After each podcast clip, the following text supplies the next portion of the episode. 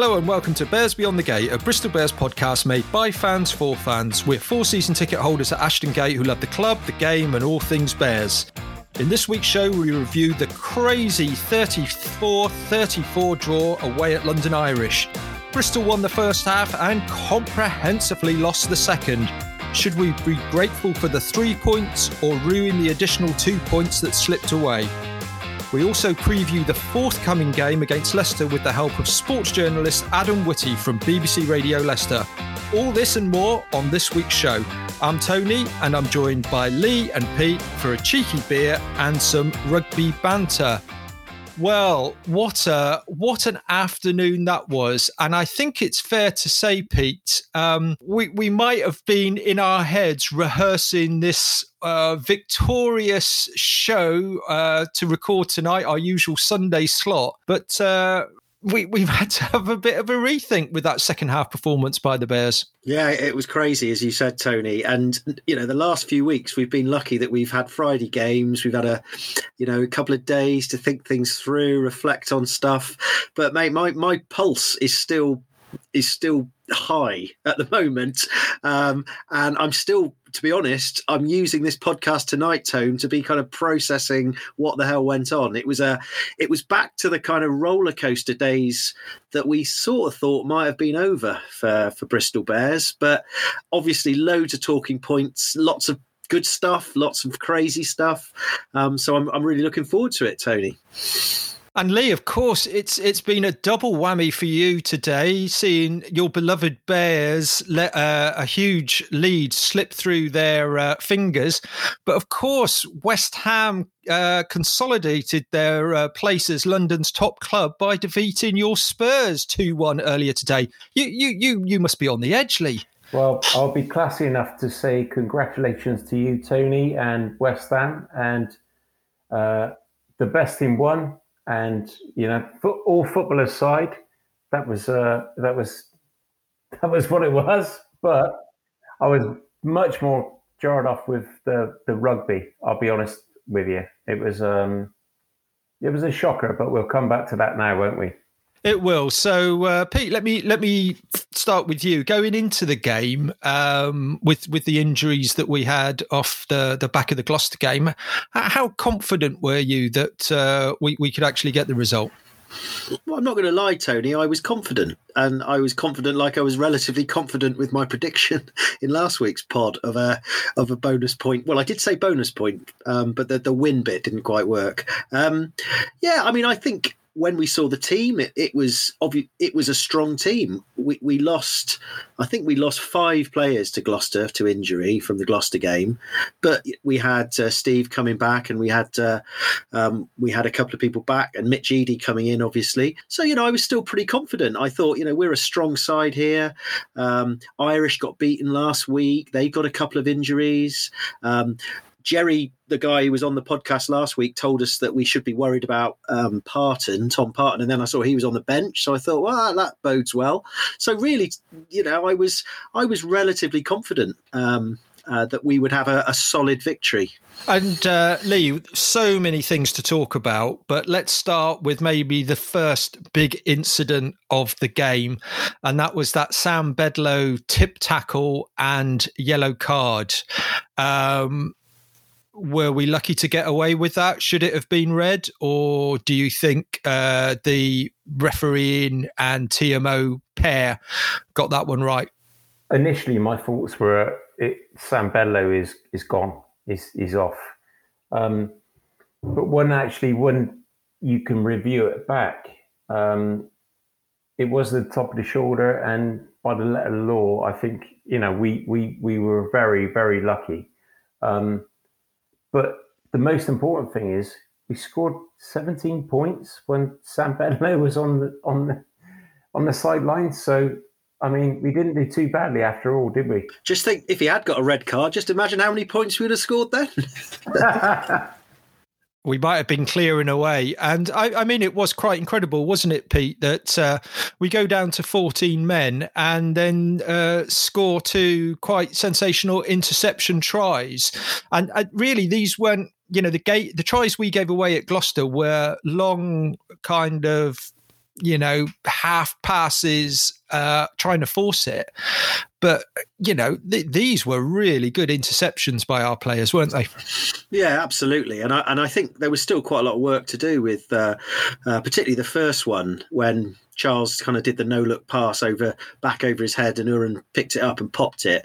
Um, I got to say, I, I, you know, we have to be fair. I think that Irish got over a bit overexcited about being 14 and they they were trying to force it. They and they were looking good. They were looking dangerous in the ball in hand. They'd already made that one break hadn't they through midfield? Well the one the break that led to Bedlow being uh, being carded. So I think they fancied it. I think they really fancied it. But I think we were, in terms of our defence in in that period, it was brilliant. And I think you're right. I think it was a it was a, it was as much a measure of our defence and, and a quality of Charles and so on to to see the the interception as it was um, the the kind of forcing play of Irish.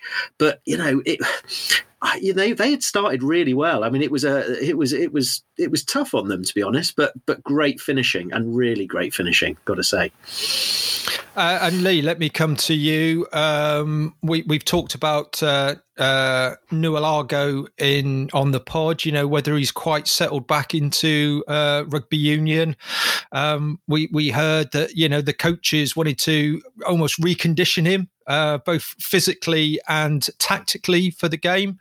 Um, was this was this the game that he he showed his true potential? Well, I think it was Tony. I think that uh, you know all the concerns that we had previously about him obviously rushing the, the uh, defense up and making mistakes. I think Siva tonight was uh, today was absolutely spot on. Um, he timed everything perfectly, and the the um, the interaction with Charles um, Piutau was was immense, wasn't it? And I think we've got the player now that we hoped we did we would have a few weeks ago, if that makes sense. Pete, did you want to come in there?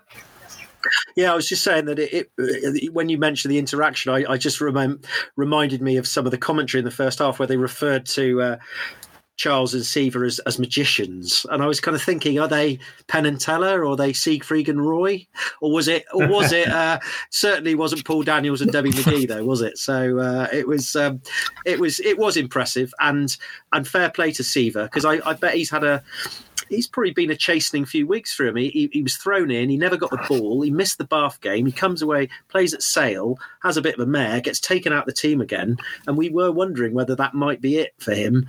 That maybe Union was a step too far at the highest level, but today he was awesome, and everything he did was was good. I mean, that's a real positive that came out of the out of the uh, out of the game today was was his performance. I think. Yeah, and then and Pete, we we were purring then, weren't we? Because uh, then we we had Naulago scored again. Vui went over. Uh, there was that quick tap, wasn't there, from uh, Sheedy to to set us up in that position. Thirty one points to six, 25 point lead, heading towards half time. Um, how, how, important do you think that Irish score was uh, just just before the break?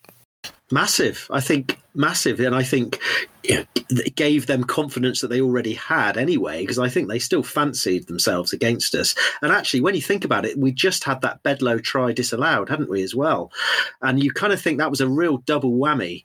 That uh, you know, I thought when Bedlow strolled over for that try, part of me thought Irish had given up the ghost a little bit then, and then they came back so strongly in the end of that second half. I think they went into the break thinking, you know what, boys, we could do this. We really can do this. Um, so fair play to them. But I, I just think you know, if Bedlow had scored, then we would have got the kick. I, you know, I think it, they, I, I would have.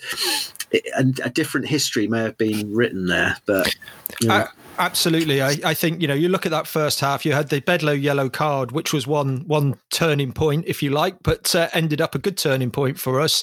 But that that that little burst of five minutes where we had a try chalked off, and then it was a bit of a soft try, really, isn't it? You've always got to be disappointed when a, a forward picks the ball up from a ruck and then just runs through your defence. Lee, Lee, your thoughts then uh, on that that that first half and uh, how you were at half time was. Uh, were you, were you lighting up the cigar and uh, thinking the, the, the game was done and dusted? Well, I, I, agree with Pete. I think at the end of the end of that first half, we were absolutely on top, and that little knock on by uh, Andy Uren, you know, and all of a sudden Bedlow doesn't score. It's not a try, and you know, then they score. We're all back to to square one again. Um, I, I was I didn't have the cigar on. No, I didn't because we knew the strength in the bench of the Irish team, and it was one of those games where I was always thinking, well, we're up, but we need to still maintain control and discipline and everything else that goes with our whole game system. Um, and I was just, I, I still thought we'd carry it through, admittedly, but obviously the second second half transpired to um, to a degree that I didn't think we'd we'd see.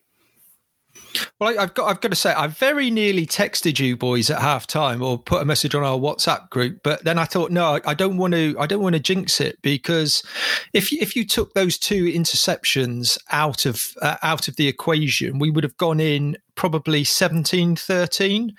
Uh, uh, and whether that scoreline flattered us a little bit in that first half, because Irish were playing well. Uh, and we seemed to be conceding again, lots of penalties at the breakdown, holding on. They were getting over the ball really well.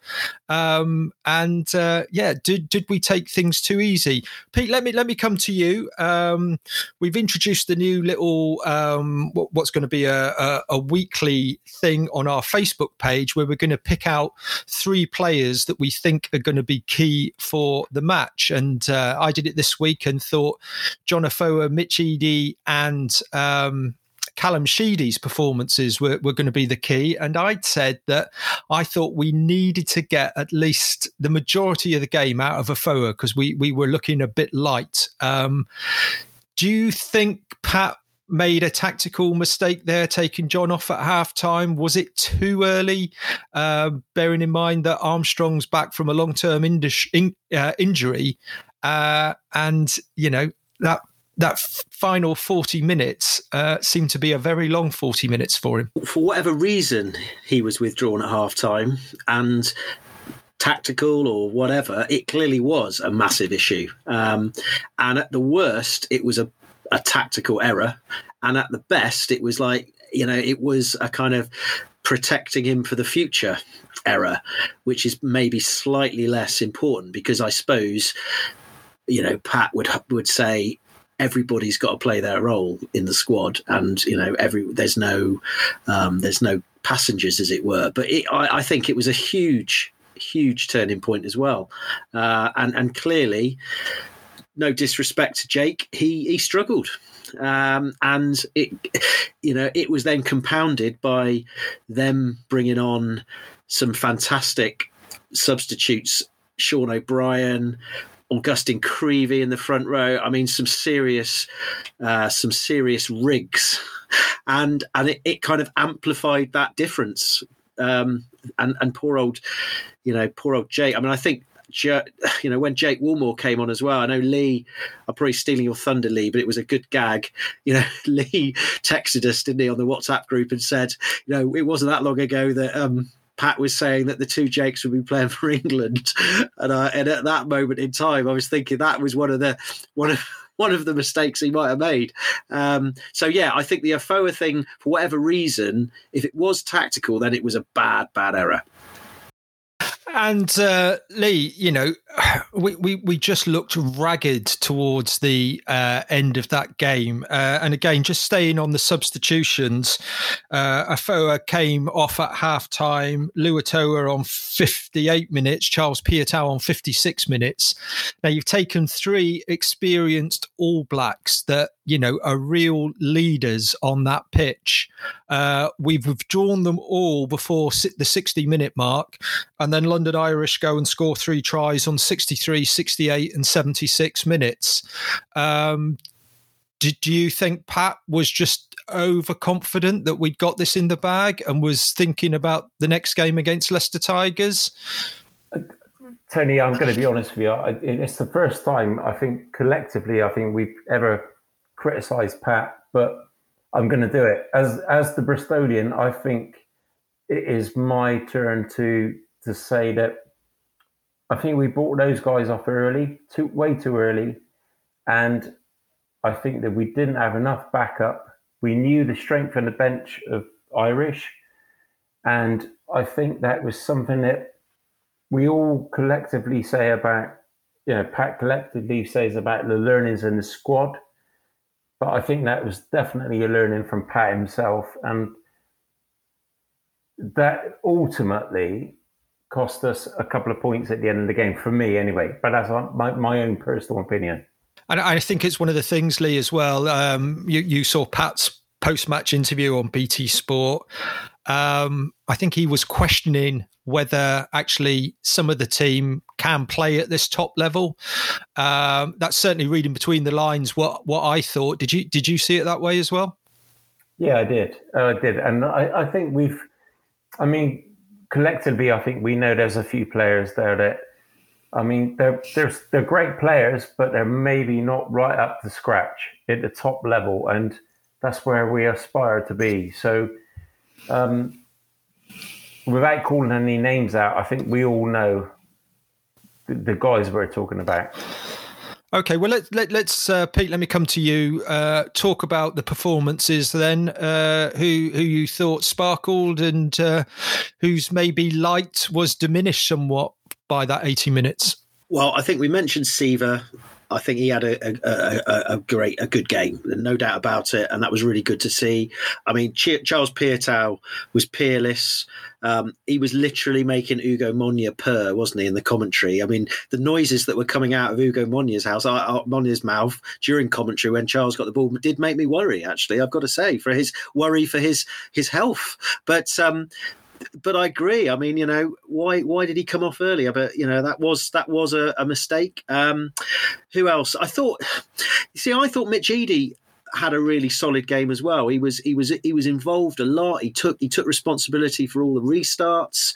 Um, he looked like he'd slotted into the system well. He didn't try and do too much. I mean, I was worried that maybe he might have tried to do too much to try and emulate Nathan Hughes. And I was really pleased to see that he was clearly like he, he, just did the basics. He stuck to the system, and and his you know the only blot on his copybook was was that yellow card, and um, that that was quite crucial as well. And I think we have to temper the the the the, praise for him for his overall performance with that yellow card. And I think on first look, even Tempo thought it was uh, it was nothing in it, and uh, but then when Tempo had another look, and we all saw that there was a little bit of uh, there was a little bit of, of uh, naughtiness in the way that he kind of moved his shoulder into the scrum half. So um, so Mitch, you know, I'd give him I'd give him eight out of ten, but that was that was a bit of a mistake, and it and it did cost us.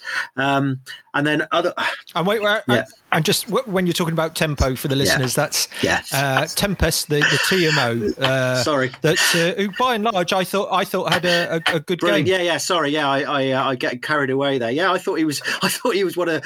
I should have said I thought the TMO was one of the better performers uh, on, on, the on the uh, on the occasion today. Um, so yeah, what have I done there? I've done Siva, I've done Charles, done Mitch.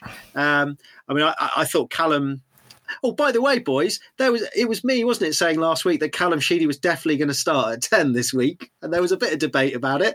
Um, so I was quite pleased that that he played right. But you know, but then part of me thinks that when your three big boys go off, uh, like we discussed, and there then seemed to be a bit of disarray in the team. That's when people like Callum really have to step up. I mean, he's part of this, what I understand, this kind of alignment group, isn't it? And we certainly were disaligned after they went off. So a few questions has got to be asked about what Callum was doing in that kind of last 20 when it was all going to pot. Um, and, you know, what, what role he was trying to play in that. Uh, maybe, maybe events just got over overran him. But um, yeah, so I think there's there's three that I've given you. Um, maybe I'll pass it over to you boys now for the others.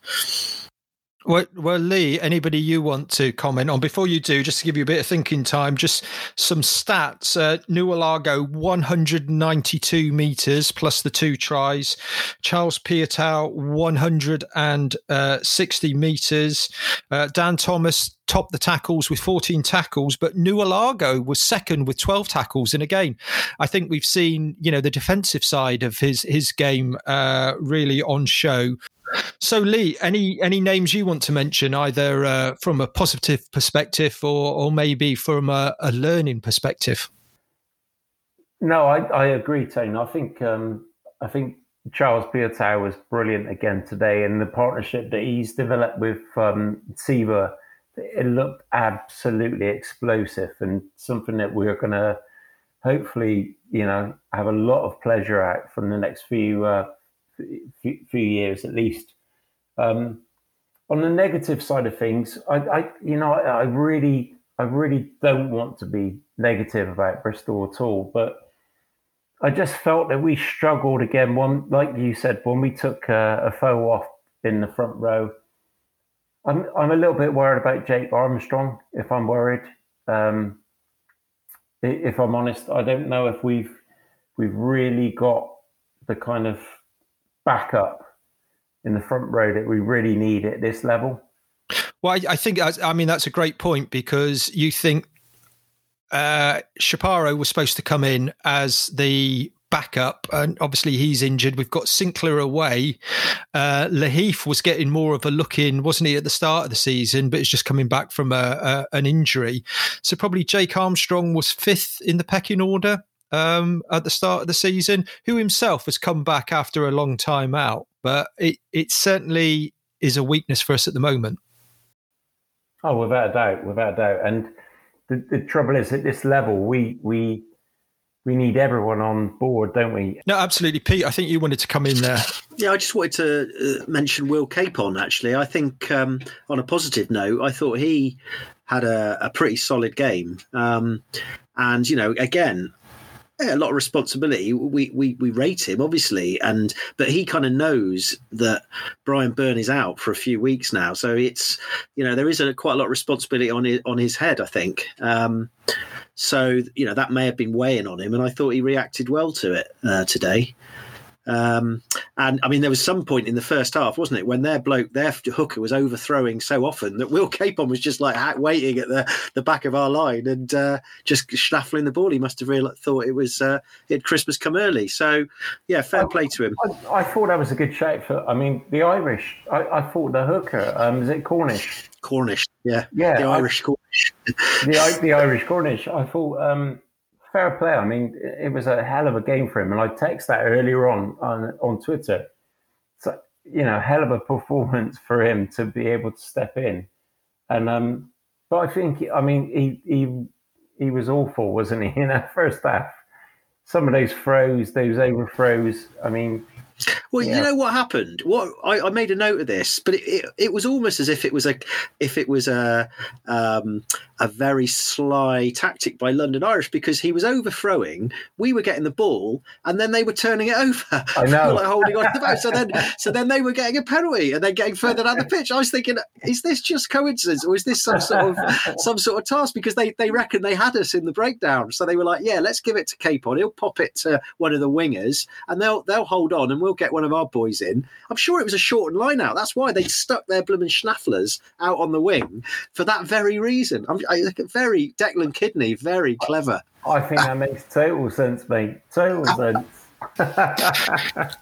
just just just a few points from me then. Um, obviously, Dave Attwood looks like injured in the warm up uh, this is starting to get a bit of a regular occurrence, isn't it? Because we we had Byrne last week, who uh, certainly didn't look happy in the warm up, and then lasted seven minutes.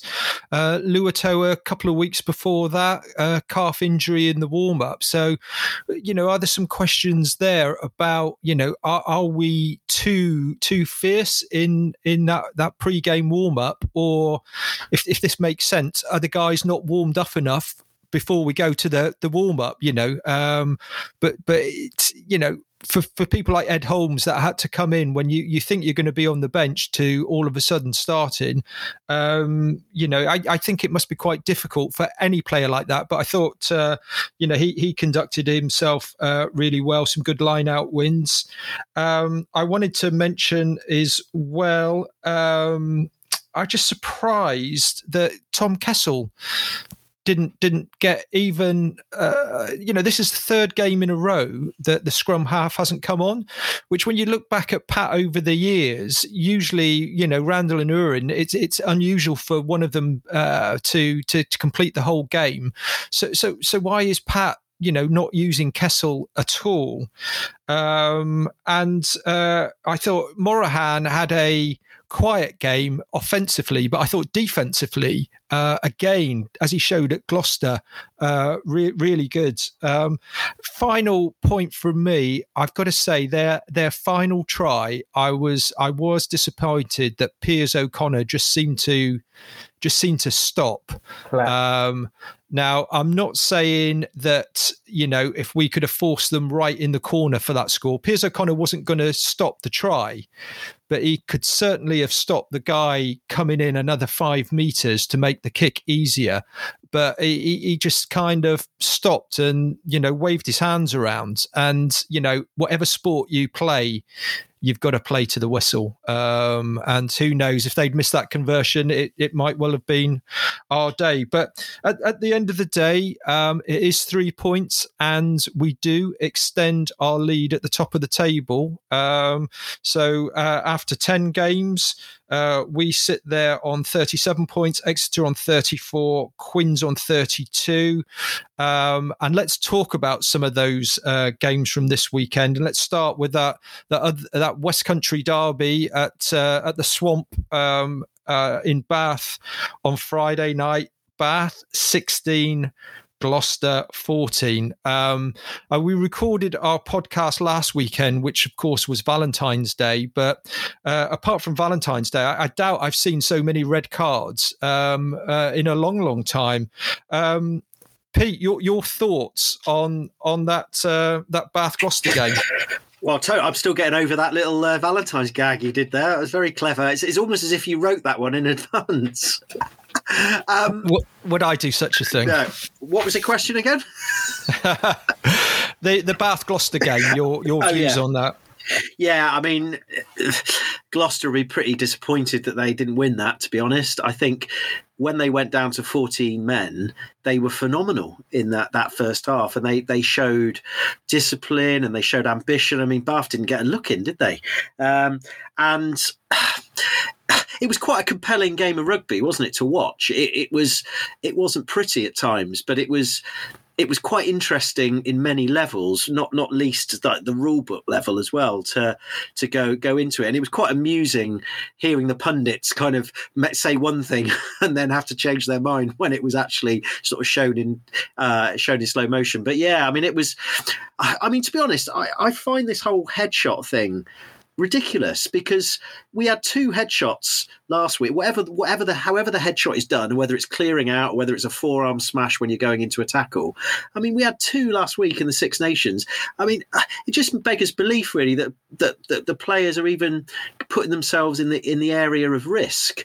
Um, and they may argue that it was, you know, it's a split second missed timing, but they still seem to go very high on on many things. And I, I guess it's easy for me to say it, not being at the heat of battle and stuff like that. But I just found the whole thing, and then the Leicester game the next the next day, I just found the whole thing really odd that uh, this was happening when it, it wasn't anything like ridiculously unusual. It was just st- people doing stupid headshots, particularly in the Leicester game the next day.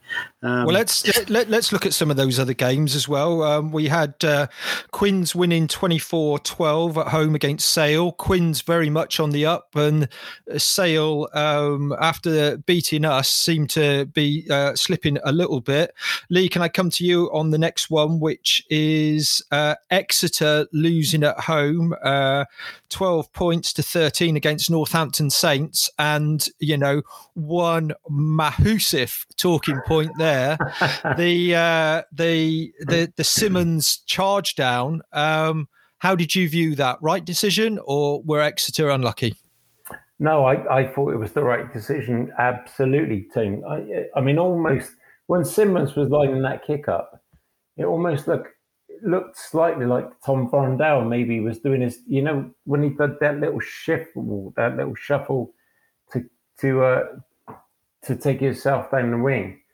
Um, it was a forward movement, and I think we all agreed that actually that was enough that Saints had to, um, you know, we're, we're completely in their, their rights to to charge it down. So sorry, but it was a forward movement, mate.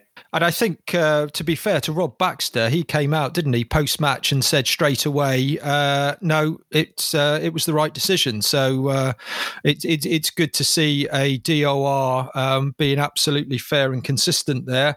Um, Tigers, we just uh, Pete mentioned there, twenty-seven-eight victory against Wasps, uh, but more red cards flying around in that game, and then of course Worcester against Newcastle called off because of COVID in the Newcastle camp. Uh, Worcester taking the four points there, which leaves the bottom of the table. Um, Gloucester still bottom on 11. Worcester now up to 15 and Bath to 20 points. So uh, let's move on then. And um, we have next Saturday, the next game, uh, Ashton Gate, uh, Bristol Bears against Leicester Tigers. It's a one o'clock kickoff, uh, so uh, make sure you uh, you you're, you're up and ready for that. And um, before we talk about how we think the game will go and who will play, uh, we'll listen to Pete's interview with Adam Whitty. Now, Adam is a, a sports journalist who uh, is at BBC Radio Leicester and does their Leicester Tigers show. So uh, let's listen to that interview now. So, thanks for giving up your time to chat to me tonight, Adam. I really appreciate it. Um, so, first things first, I wonder if you could summarise kind of Tigers season so far? Mixed is how I describe it. The table reads played nine, won four, lost five. That's pretty, pretty, pretty much sums up how well the season has gone for them so far. They've shown real signs of recovery after some pretty terrible seasons before this, but they are on what Steve Borthwick will claim and the players will claim. And I hate to use this word, but they are on a journey, and that means that they are on a in a process that will probably take them two years to get back up to where they would like to be, which is a top four, top six team. They look to me like they are destined for mid table, and they may well end up with played 22, won 11, lost 11. I would suggest they will play brilliantly in some games, they will play pretty terribly in others, I think, on the way to getting better. Um, but I think Leicester fans will snap your hand off for a sixth, seventh, eighth, ninth finish this year. Oh, cool. Well, I mean, you mentioned Steve Borthwick, and obviously he's a he's a relatively new DOR. And uh, I suppose one of the issues that Tigers have had in the last few years has been a, a bit of a lack of mm. stability, as it were, in the coaching team. So, I mean, what's the general feeling about how Borthwick has started? Well, that's an interesting question because I think sat here now, once things have calmed down a little bit, you get the sense that actually he started very well. And as I say, you can see the sense that the players are invested in him. They see the long term plans can be successful. Um, even though what he's actually done is started with a very basic game plan, they're working in attack. You won't see a lot of flowing attacking moves with the backs. You will see a lot of kicking um, and quite sort of tough and hefty forward play. Um, but there has been a period since he has joined of upheaval as well since he has arrived and he joined the day after five Tigers players left because of a contract dispute. There was then a period of about eight or nine weeks leading up to the restart of this season where a, a newly unveiled coaching team was dismantled. You saw the attack coach, the scrum cats, the di- scrum coach, the director of rugby and Geordan Murphy going as well. Steve Borthwick has become the main man and has become the man with which a lot of power resides actually in a very short period of time. But after so much change, they have tried so much have the Tigers board, and most of it has gone wrong actually over the past few years. They have decided that Steve Borthwick is the man that's going to take them forward for the next few years. And, and judging by what we've seen so far, that's not a that's not a stupid move. Let's put it like that. Well, yeah, I mean, he seems a, a, a kind of a shrewd operator. Um, I mean, has he articulated any sort of vision or blueprint for this kind of re- resurgence of, of Tigers?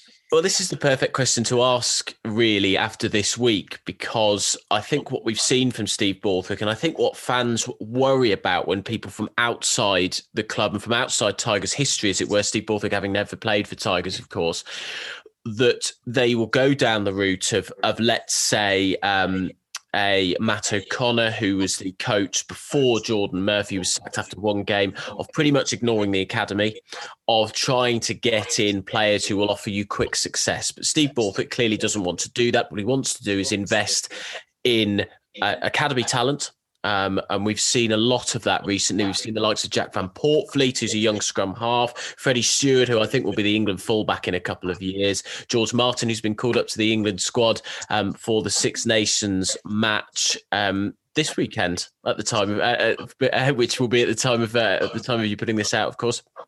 Um, and what he's also done clearly, and he said this last week, is try to respect the history and the heritage of the club, which is hefty, gnarly, nasty forward play as well. That's what he's tried to set off with the tactics of the team. And actually, it's been quite successful. They beat Worcester uh, a couple of weeks ago by playing and by utilizing the driving maul incredibly well, I think you can see a lot more of that from Tigers. For the first year to perhaps it's going to be pretty practical stuff, I would suggest, that will get them closer towards mid table. And then you might see a little bit of fluidity, uh, a little bit more freedom offered to the backs as then it goes towards three, four, five years. But as I say, this is a long term project for Steve Borthwick, and he consistently talks about that. He is picking Tigers up really from the bottom and is having to turn around a huge oil tanker to get them back, trying to get back up the league. Yeah, I mean, it's uh, you mentioned the history of Tigers, which obviously a lot of rugby fans, you know, are fully aware of, and, and over the years, you know, have developed some some absolute sort of legends of the game, both for Leicester and, and England. And, and I mean, you did mention uh, quite a few of the the academy crop. Um, I mean, is there a is there a kind of positive feeling around the club? Do you think about this crop of academy graduates? Um, or or is there a, a, you know is there a worry that you can't throw them in too quickly? Got to get some sort of balance. Well, that's a very very interesting question. Actually, I, I think what fans want more than anything is for head coaches, directors of rugby at Leicester Tigers to want to put these players in. And they've seen that from Steve Borthwick already. Geordan Murphy had mixed success at Tigers, but one thing he did do was emphasize the importance of academy talent. Um, and not only do they have a connection to the club and care about the club, but they're probably cheaper as well, which is a very sensible move from Geordan Murphy. Interestingly, though, the academy players that came through during his tenure have been sidelined at the moment, actually, and it's the players that Steve Borthwick has been able to put his uh, his uh, his mark on, the likes of Van Poortvliet, the likes of Steward, um, of Martin, Joe Heyes, who's a brilliant uh, tight head prop as well, coming in behind Dan Cole, will have a huge influence on Tigers in the years to come. That's certainly true. There is the sense, and we're you know, I mean, literally, we're talking about weeks into this in reality, um, in, into the hope that has come from these new products products. But the likes of Van Poortvliet and Steward in particular look like they can be real stars for club and country.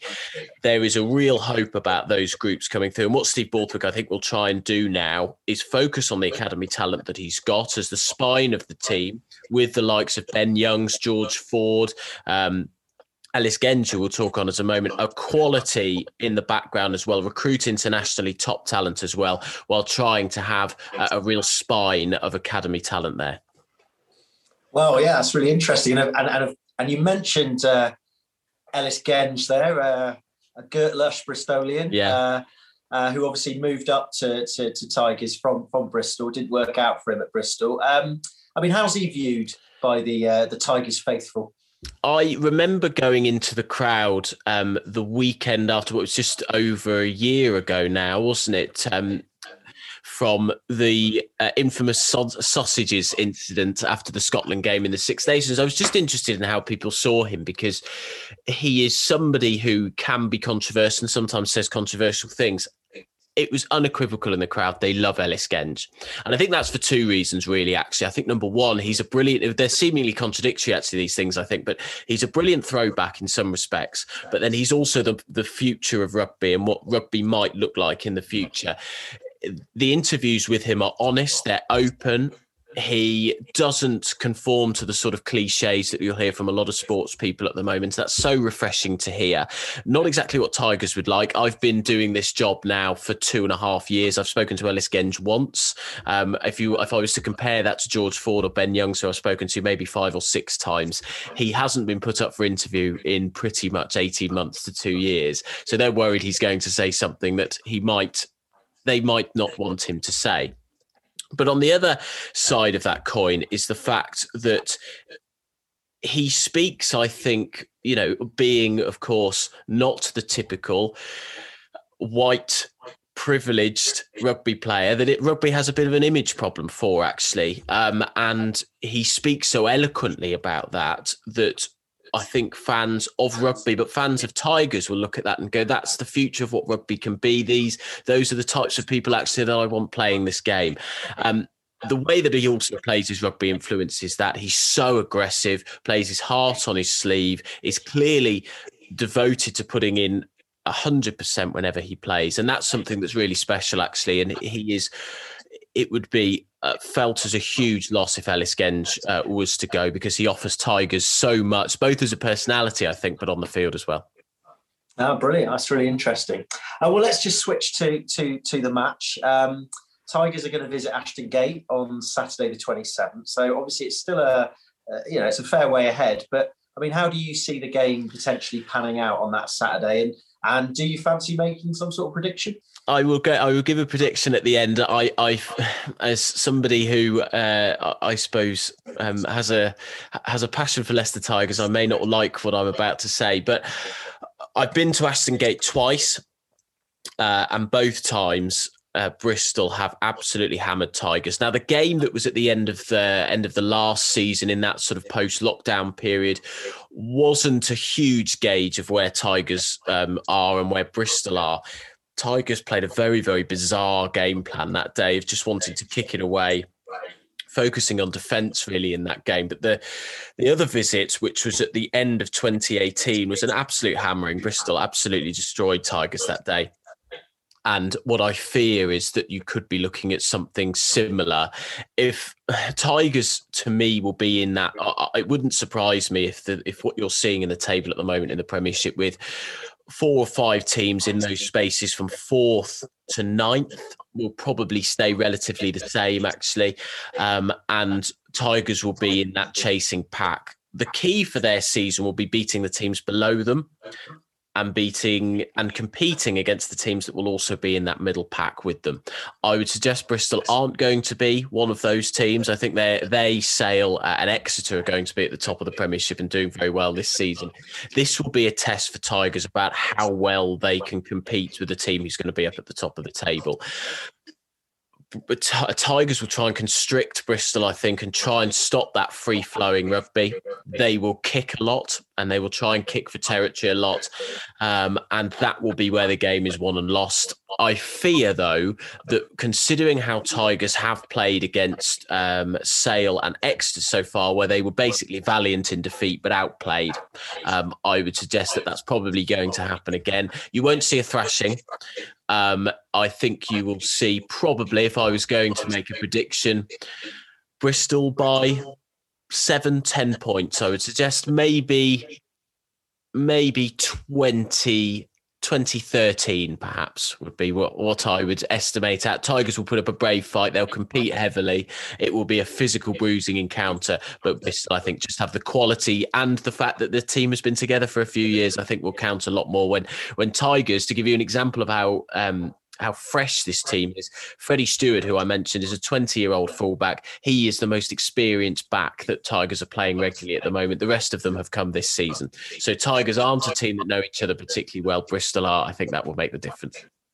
Ah, it's interesting. Well, I've made a note of that uh, uh, for for for uh, don't play it to Steve Borthwick. of review. Um, so look, I've got one final question for you, maybe a slightly cheeky one, but in the context of the of the Six Nations currently going on at the moment, I mean, who do you think's the best scrum half in England? Ben Youngs or Harry Randall? Well, and you can throw Dan Robson in there as well as from Wasps. Of Wasps course. fans from across the Leicestershire Warwickshire border will be screaming um, about his name as well. Ben Youngs is a funny one, and I and I sometimes he gets criticism from Tigers fans actually because what they see, rightly or wrongly, is that sometimes Ben Youngs has put in the performances for England and hasn't for Tigers. So you get criticism of Ben Youngs here um, as well. I think Ben Youngs has consistently been a solid performer for England and for Tigers. What has changed about his game is you don't see those sort of sniping runs that you used to from his game, but his consistency and his delivery still remains. And the problem is that actually, I think if you watch from afar, you don't see those little moments of magic that you might get from the likes of Harry Randall. And I, he is clearly a favourite of Eddie Jones. And the, the fact that you don't see some of the Simmonds brothers in the England team is a proof that Eddie Jones likes his favourites, and Ben Youngs is clearly one of those. The fact that I don't, th- uh, I think he is being pushed well enough, but I don't. I think this is probably the first time in quite some time that he is being regularly pushed for that nine slot, and so I think he has probably earned a little bit of credit in the bank for being a consistent performer in that nine role. But I think that the longer it goes on, and Ben Youngs isn't getting any younger, uh, and has played. Uh, whether he will get to the World Cup in 2023 is a very interesting question. I don't know. I don't. Th- in answer to your question, I actually probably don't think he is the best scrum half uh, in England. Uh, but I think he is the scrum half that Eddie Jones wants for his team and those actually can be two very very different things uh, from what we've seen over the last few years Oh, I think that's a very fair, fair and uh, reasoned answer. Thank you, and, uh, and thanks again. I really appreciate uh, you giving up your time to talk to us. no uh, no i enjoyed it no thank you it's Brilliant. not with me asking the question so i'm happy to jabber Well, Pete, um, that that was great. I, I, I mean, I loved listening to Adam there, um, and uh, I, I see you just couldn't resist slipping in that Ben Youngs question at the end, could you? Well, I did it for the wider world of rugby, not just for uh, Bristol fans. But um, you know, I, I, I don't think I'm alone uh, in in wondering about the Ben. And I thought, well, I've got a Leicester uh, a Radio Leicester. Um, I've got a Radio Leicester bloke in front of me. Let's see what he thinks. And I thought he, he gave a very measured and BBC esque answer, didn't he? Which was was very good. You know, he's uh, he, he he he he analysed it well. So yeah, it was it was great to talk to him, and it was nice to. He was very eloquent and very, and as he said in the interview, he's he's very happy to like talk and be asked questions because normally his job is asking asking it the other way. Um, so uh, yeah, I mean, I, I thought it was it was it was really interesting, but uh, um, yeah, I mean, I, I'm a bit worried about next week now, to be honest. Of course, yeah, because as we have to, you you recorded that game, uh, uh, recorded that interview midweek, um, and uh, he, he was looking at uh, the the Bears winning maybe in a, a close game, but uh, it does make me wonder whether he will have changed his opinion having seen uh, the second half performance there. So let, let us talk about that. Um, Lee, let me come to you. Uh, obviously, disappointed that we we let a five point win slip this weekend. Um, what changes do you think Pat will make? And I suppose how much flexibility has he got to make changes? I'll be honest, Tone. I don't know if we've we've really got that much flexibility at all because obviously Attwood being, um, you know, out injured again today in the warm up was a, a massive miss for us. I mean, like we we are pretty much down to the bare bones as far as I can see. Um, I'm not quite sure really what we can do. Um, I think we'll go we'll we'll go same again, pretty much. Okay, well, Pete, one th- one one change we know will will happen, and that is um, Callum Sheedy will go back to Wales. So um, I suppose we all assume that uh, uh, uh, Ioan will, will come in and fill in at the number ten. But uh, do do you think there's much scope for for Pat to change things around? Well, I mean, there's two ways of looking at it. He might, after what happened in the second half today, he may use that as motivation for the players that were playing in the second half and say, you know, you you owe you've got to go back out there now and uh, and and do a better job than you did. Um, I mean, I guess. Mean, obviously, John Afoa is going to play because that was the reason he got taken off at half time, apparently, uh, so that he could be ready for Leicester. Um, so, but, you know, he's now going to be thinking they're going to be working on John Afoa to have more than 45, 40 minutes next week. Um, yeah, I mean, I don't know. It depends on uh, how, how bad Attwood's injury was. I mean, if it's a calf, Steve had a calf, he was out for a couple of games. So, you know, I guess we've got to be looking at, uh, at, at, at Vui and, and um, um, Holmes starting. Yeah, back row. I mean, Mitch Eadie had a good game today. I think I, I think he's he's clearly going to start again at, at number eight. Um, Stephen and Thomas. I mean, you know, when you start going through the list, it's not that bad. Charles again, Siva starting, Morahan starting, um, Lloyd, you know, back in there. He's he's he's got some battle hardened experience now. So, but I do think the big issue is going to be the is up front. Is going to be we have got to we have got to find a way to get control over that Tigers uh, Tigers pack, which, to be fair, looked pretty solid this weekend. I've got to say.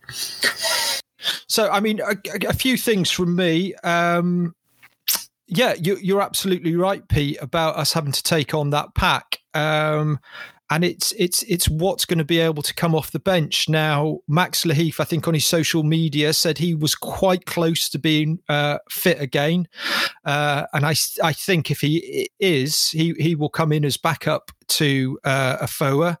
Uh, I'm not sure where we are with Joycey as well. Um, you know, if Attwoods was a precautionary thing, then you know, hopefully he, with a bit of rest he might be back, uh, or or that we get Joycey back. Um, Mitch Eadie, yes, I think our, our, our options at number eight are, are slightly limited. Um, be interesting to see what the situation is with Henry Purdy um, because that obviously was a head injury assessment.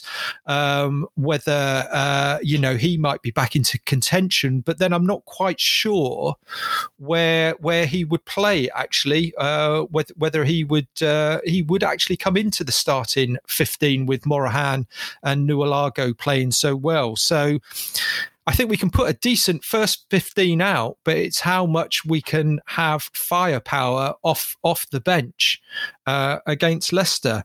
Um, but let's let's put our money where our mouths are then. Um, we looked at the predictions for this game and um, do you know i said 23-21 so I, I think i was the closest um, but let's let's have a look for this game. Oh, and one of the things I just wanted to to say as well about that London Irish game was um, we've played them 25 times in the league, and uh, five of those games have been draws. So 20% of the games have been drawn, which is just quite extraordinary, really, in in rugby union. But uh, Lee, let me come to you. Um, Bristol at home to Leicester Tigers. What uh, what score prediction are you going for? Okay, so I mean, I think Borthwick's got the Tigers purring again, and they're looking they're looking really good. Um, but I'm going to go for uh, obviously a Bristol win. I'm always going to go for a Bristol win, and I, I think this will be tighter than usually. I, I think I'm going to go for 24-12, Tone. Okay, and uh, Pete, for you, what do you think? Well, my prediction for this game was appalling, utterly appalling. Although I did at least predict a bonus point in terms of five tries, so I'm I'm I'm going to become a bit more conservative. I, I just have a a feeling that Tigers are, are on a bit of an upward march. We're on a little bit of a downward one. There's a we're going to meet somewhere, but I, I, still think we'll win. I, I do agree. Uh, we have to back the boys. We're we are top of the table, so I'm going to go for 17 13. Right, 17 13. I'm going to go for a 28 21 Bristol victory. I think I think it will be quite tight two. Now, uh, Miles is working tonight, so that's why he can't be with us. But uh, we have got a message from his WhatsApp group, and um, he's saying, I'm going to put it out there. I think Tigers may achieve a narrow win next weekend. So, oh. My, My, Miles is going for a Tigers win. So, um, let's. Well, I mean, are we now agreeing that work? Uh, he's not on the pod next well, week, then, is he? I mean, yeah, well, yeah. a disgrace. Are we agreeing that I mean, maybe Miles' position on the pod maybe completely what, gone? What we said, three, three strikes and you're out. Um, I, I just, three. Yeah. on behalf of all I, the listeners that are tuned in this week, hoping to hear Miles's expert analysis of the game. You know, I can I can only apologise that you know you had to put up with uh, you know the three of us, um, but hopefully he will be back. Um, of course, the other thing with these Sundays games is he, he normally likes 24 hours or so so he can read all the reports so he gets his opinion uh, but uh, bless miles he's he's doing a great job so uh, we we look forward to uh, speaking to him next week we haven't yeah we haven't actually corroborated the hmm. fact that he is at work, Tony. It was a very late. It was a very late message to us, wasn't it? And you would. I thought they worked out their rotas yeah months in ahead. So uh, why didn't he tell well, us in the week? So well, I, I there, there we are. Maybe the pressure of having to come on and uh, give his thoughts, you know, just a few hours after the end of the game was was too much. Um, okay, well let's uh, let's move on then. Uh, so three of us going for a uh, a, a, Bristol win, and, and Miles going for a Tigers win. Um, let's talk about the Six Nations. And we're recording this. Um, it's it's about eight p.m. on Sunday evening. And uh, Lee, I think you have some breaking news. Uh, yeah, I do. Unfortunately, Tone, um, I have some breaking news in the England camp. Is that Harry Randall is is picked up an injury? Um, I don't know how he's picked up an injury, but obviously it's some training because Eddie Jones would never give him a, a, a, an actual tryout in the in, in a real game. But um, it's probably it's, it's probably carrying those massively heavy bags around the training pitch and it, stuff, it isn't it? I'd imagine. So um, so yeah, so so Mr. Randall, our absolute crowning glory, is uh, is probably not going to be uh, making any appearance for England soon. Well, I think he's been replaced as well, hasn't he? Someone's been called up from uh, was it the Shadow Squad? Uh, so fingers crossed that isn't anything too serious. I'm sure more news of that will be by the time the podcast is out. We'll we'll know a bit more. So the conspiracy theorist in, in me, I, I, I wonder, how Pat, having seen the uh, the performances, has said to um, Harry, "Look, Harry, you know, just take a little tumble down the stairs, say your ankle hurts, and uh, get your back back to Bristol. We could do with you for uh, a, a, couple of extra games. Um, but uh, yeah, hope, hopefully that uh, injury isn't anything too serious because that would really add to what's been a, a disappointing Sunday for Bristol Bears fans.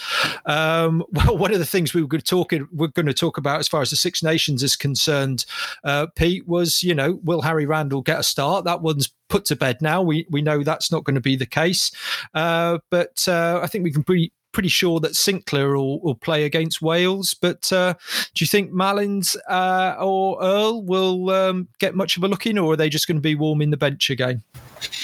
I I cannot see Elliot Daly not being picked again because he had a. I just he, he, it, that was the game Italy to to try Malins to to put a proper fullback at fullback and and and Eddie Jones didn't take it, so it would go against his whole kind of philosophy to not put Elliot Daly. I mean, Elliot Daly scored a try. I mean, obviously his defence was pretty poor. Um, so I, I can't see Malins. I see Malins off the bench, and I see I, I can't see anything but Earl on the bench either. But Sink starting, and and fair play to him. He's done he's done well, and he was really good against Italy. I thought. And Lee, you want to make a comment there? I just want to say, I mean, let's just get this absolutely straight out. Eddie Jones isn't playing anyone from Bristol that, that, that you know that we want to be played. I mean, we no one knows what this guy's going to do. Um, can we just get all these boys back? Okay, well, well, that's that's that's um, the take on England. Um, Callum Sheedy now uh, obviously put in a good performance for that second half against Scotland. Uh, Wales have been uh, exceptionally good playing against 14 men. Um, do you, uh, Pete, Callum against England, do you, do you think he's still going to be on the bench or do you think he's done enough to earn a start? Part of me says he's done enough. I thought his particularly the halfback pairing, the other guy that came on at scrum half last weekend, and Sheedy made a difference. Um, but Biggar is a big time player, and I think Pivac will will probably go with Dan Biggar. He's the he's the the bigger of the two. Um, so I I think Sheeds will come on again. Um, to be honest. Um, so actually, just as a point, I don't know whether it's fair. To, do you think there was an element of Callum Sheedy eh, looking towards the weekend this afternoon, towards the end, wondering whether I don't know. Is that a harsh thing to say? I, I, think that might be a little harsh. I didn't really no. see any any pulling out of tackles. No. You know, he took that quick quick tap uh, and was happy to run headlong into mm. their their their forwards. So uh, no, there, there, was nothing I detected. Just just Fair on play. the Sheedy and, and Wales uh, situation, though, I think it's interesting that uh, Priestland now is uh, leaving Bath and uh, going to play for Cardiff, which will put him very firmly back in contention for that uh, Wales fly half. So, uh, you know, it'll be interesting to see, um, you know, as, as, if Callum's done enough to uh, maintain his place in the squad uh, when we get to um, the, the, the summer games, if you like. I did think Priestland, I, did Priestland actually play for Bath then? Because. I mean, he's, he's been Bristol's best player for the last two or three years, hasn't he? Surely. well, he certainly did the business for them, didn't he, with that uh, that penalty? And what's he, he, he hit 25, 26 penalty uh, kicks in yeah, succession in now successfully. yeah. So I, I, don't think we can criticise no. him too much, Lee. I, I think going back to Callum, Tony, I think I think Wales will still want him because I think he offers something that is a little bit different um, than perhaps you know other other um, Welsh fly halves do. So I, I, think he's got a you know rightly so has got a long career ahead of him um, at Wales, um, just because of you know because of his sort of fairly unassuming but quality game management and the way he brings backs together. So you know I, I don't know I, I it's hard to tell. I think he'll be on the bench as we said, but I think he is a long term prospect for Wales definitely. Okay, Right. Uh, well, you're listening to Bears Beyond the Gate, a Bristol Bears podcast made by fans for fans. We're available on Apple Podcasts, Spotify, Podbean, Buzzsprout, and many more platforms. You can contact us with your comments and ideas by email at bearsbeyondthegate at gmail.com. On Twitter, we're Bears Beyond Gate. And on Facebook, you can like and follow our Bears Beyond the Gate page.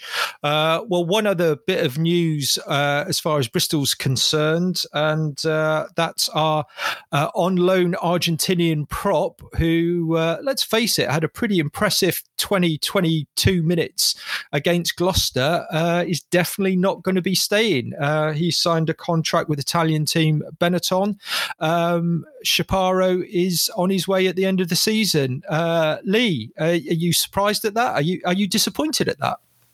Uh, surprised and disappointed, team, to be honest, because I, I, I mean, I didn't know what the situation was, but he looks like an absolute animal that would fit into our team seamlessly. Um, and it, I, it was disappointing because I just thought, I, I know it's a short term learn, uh, uh, loan initially, but I thought it, you know, surely like, why wouldn't you want to stay at Bristol and play a trade? Well, certainly he looked very versatile. He could play both sides of the scrum, couldn't he? He's uh, a proven international with is it over 50 caps for Argentina. So I was a little bit disappointed to uh, see that uh, maybe we didn't have first dabs, but uh, maybe a long contract in Italy was better than anything that Pat could offer. Um, want to do a uh, some shout outs now because uh, we've got some birthdays to uh, to some people to mention, and uh, firstly, a 40th birthday for Sam Kinsley. So happy birthday, Sam! Uh, uh-huh. Regular. Re- regular listener to to the pod, um, and then uh, Larry Haskins, who is celebrating his 63rd birthday. Happy birthday to you, Larry. And then go into the younger age group. And I'm not sure um, William is uh, is one of our dedicated podcast listeners, but I know um, his dad is. Uh, and William, happy birthday for your fifth birthday. I thought the uh, picture of you in your Bears kit on uh, Twitter was fantastic. So uh, happy yeah. birthday to you, William. Um, and now, as as people may know, uh, Pete has also launched his own blog, Filthy Rig, and uh, Pete, I'm sure you have got a uh, plenty to write about uh, this weekend, as uh, we we saw quite an incredible game of rugby. So, uh, when can we expect the the filthy rig to uh, be in front of our eyes this week?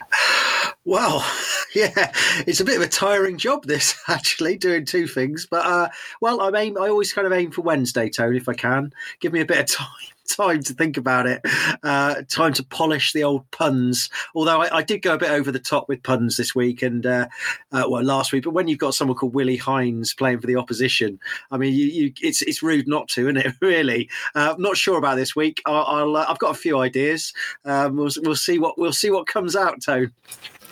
Excellent. And I'd just like to say there is a shortage of puns in, in Bristol at the moment. Pete, Pete, Pete's overusing them. So uh, if, you, if if you can recycle, reuse, or or, or, or reduce, uh, uh then, then that will be good. Um, well, that that's it for this week. Uh, uh, for the neutral, a fantastic game of rugby 34 34 Bristol and London Irish. For us Bristol Bears fans, not quite uh, such uh, an exciting game because uh, we wanted those five points and to uh, go even further clear at the top of the table. but that's it from us. Uh, it's Leicester Tigers on Saturday, and hopefully we'll be back with another win then. So in the meantime, uh, stay safe and come on, Briz.